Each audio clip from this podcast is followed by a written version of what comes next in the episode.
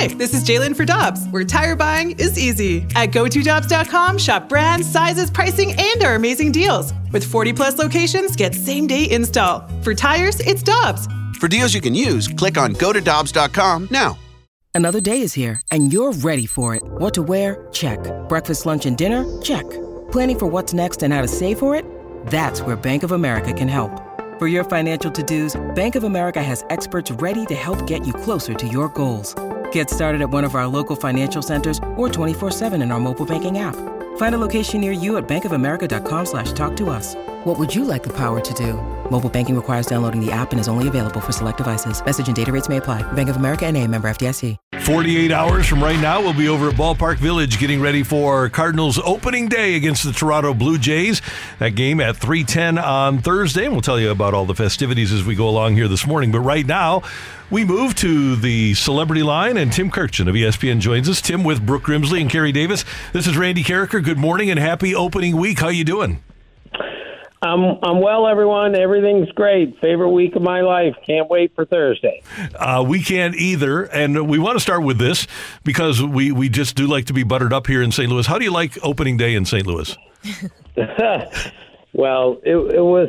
It's one of the best opening days ever because it's as good a ballpark as there is, as good a uh, baseball town as there is. It's not as good as when Ozzie Smith used to come out and do a backflip. And for you young people, if you never saw that, there is no better way to to start a season than watching the greatest defensive player of all time at any position open a season like that, tumbling his way. It's just the most breathtaking thing. Loved it. I feel like Ozzie is still so much in shape where he could maybe pull that off with a trampoline. maybe. Uh, he's the greatest. So good. So obviously fans here are so excited to see a new young what we think superstar Jordan Walker he he made the opening day roster what have you heard and seen about him well he's gigantic which I knew he was big but when you stand right next to him you don't realize until you're standing right there this is why all fans need to stand as close to a major league player as they can they'll have a new appreciation of the size and speed, whatever. And this kid is enormous. I, I only did one day with the Cardinals this spring, but he we were sitting beyond the left center the left field fence under one of the tented areas. You guys know what I'm talking about. And he hit a ball like on top of the tent, and we we determined that he hit it about 480 feet, which was no surprise. But um, so he's he's a great young kid. He's really bright. He knows where he is. He knows what this is all about there's a worry that he's only you know 20 years old, but never forget Albert Pujols was not supposed to make the team that first year. And Tony La Russa told me, the guy just kept getting hits. The guy just kept showing up, and we mm-hmm. just had no choice but to keep him. And then he ended up having a Hall of Fame career. I'm not suggesting Jordan Walker is going to be Albert Pujols. I'm just saying that every once in a while, someone comes along and you go, we have to take him with us. Never forget that the Mariners were not going to take Ken Griffey Jr. with them. Hmm. He, hmm. he, was 19 years old. They said he's too young. They put him up against every difficult left-handed pitcher in, in the Cactus League, and he hit every one of them. They didn't have a choice. They took him, and he was really good. Maybe the same thing happens with Jordan Walker this first year. Do you think that there's going to be too much pressure on him? And, and is there a player comparison that you see Jordan Walker uh, potentially as throughout his entire career?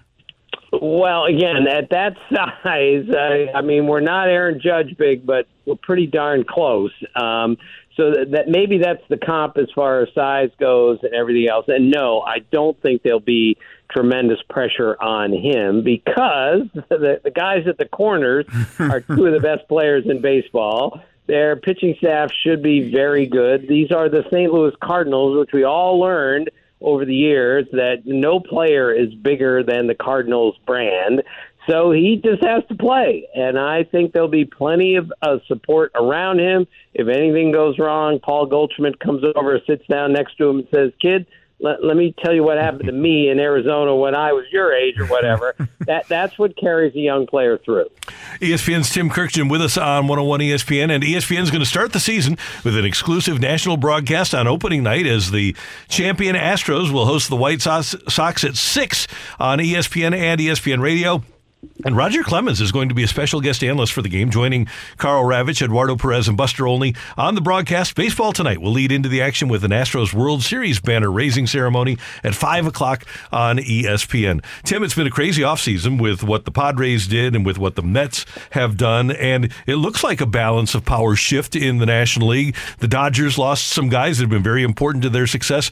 How do you look at the National League right now? Well, I'm a little confused, I must say. I, I see all six teams that made the playoffs last year making the playoffs again this year. This is obviously it's not going to happen. Baseball is not that predictable, but I think three teams come out of the East: the the Mets, the Braves, and the Phillies. I think the Cardinals win the Central, and I think the Padres and the Dodgers uh, come out of the West and make the playoffs. I think the Padres, at least for now, have passed the Dodgers with what they did and what the Dodgers didn't do. I think the injury to Edwin Diaz of the Mets takes them from what might have been the best team in the National League to now just a really, really good team. It's a wildly competitive National League with six really good teams, including the Cardinals. That's how I see the National League for now. And of course, things will change as the season rolls along. Tim, uh, there are teams out there in the past that have been World Series or bust. I don't think there's there's ever been a World Championship or bust team, and maybe not this year, but in the next two or three years, than the Padres. And you've referenced the contracts that they have coming up that, that are in place right now that'll take players into their 40s. It seems to me they better win a World Series with this group. Well, they're going to have to because uh, I'm not sure there's going to be enough money to go around to, you know, maybe keep Juan Soto long term at 500 million and go after Shohei Ohtani at 600 million. So they may have to win in the next couple years with what they have now. But I, I really liked what I saw from the Padres this spring. Um, they have a great manager in Bob Melvin who can deal with all sorts of diverse personalities, and they sure have that those on that team. Starting pitching is good, elite closer, and the top five in that order is going to be devastating if, of course, Fernando Tatis Jr. comes back from his uh, suspension. He does all the, and says all the right things, which I think he will, and he learns how to play right field because he's not a shortstop, he's not a center fielder, he's a right fielder now, and it'll be real interesting to see how he does. But that's a really good team when everything runs properly. Well, also with the Cardinals, it looks like offense, you would think going to the season is going to do really well. MLB.com recently listed St. Louis as, as having the fourth best offense going into the season in the league. Do you personally project them going higher or lower than that? Where would you put them? Um, I think the Cardinals will be slightly better than last year. Uh, again, Jordan Walker could have something to do with that. I think Tyler O'Neill's return. I saw him in the WBC. Had a nice chat with him. He's in even better shape than he was last year, if that is possible. um, yeah, and you got to think Jack Flaherty's going to give him a whole lot more than he gave him last year. Let's hope he can hold up. Um, I mean, I I think the Cardinals are going to win the division, and as much as I love that Brewers top of the rotation, as much as I like what the Cubs have done, I think the Cardinals are the team to beat, and I think they win more games than they did last year. Now, Tim, I think I consider you a baseball historian. You've seen many things, you know many things about the game. I feel like that moment a couple of weeks ago with, with the World Baseball Classic with Ohtani and Trout was one of the best baseball moments in recent baseball history. Um, how frustrating is it that you don't get to see those two in playoff atmospheres, not being able to have those moments for the entire country to see when it really counts? For for their respective team.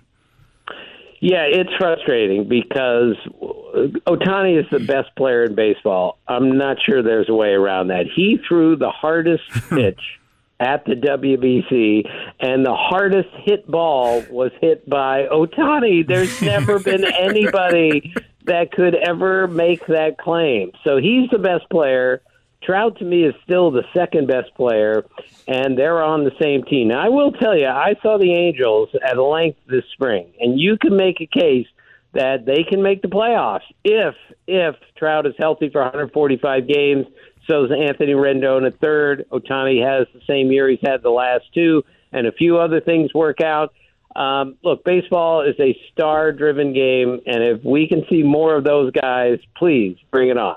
Hey Tim, as we wrap up here, obviously the rules changes are going to shorten games and they're going to increase the the pace of the game. But in terms of wins and losses, what do you think the most significant rules change is that that will affect the competitiveness of the sport?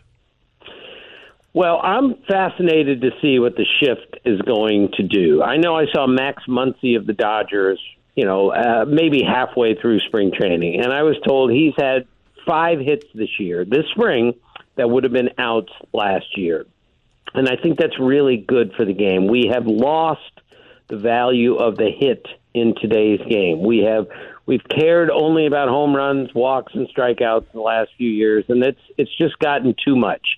We need to bring back the value of the hit, and I think the shift is going to do that. So more and more guys are going to say, "Hey, I can hit a hard ground ball up the middle and get a hit here. I can hit a hard ground ball to the right of the first baseman."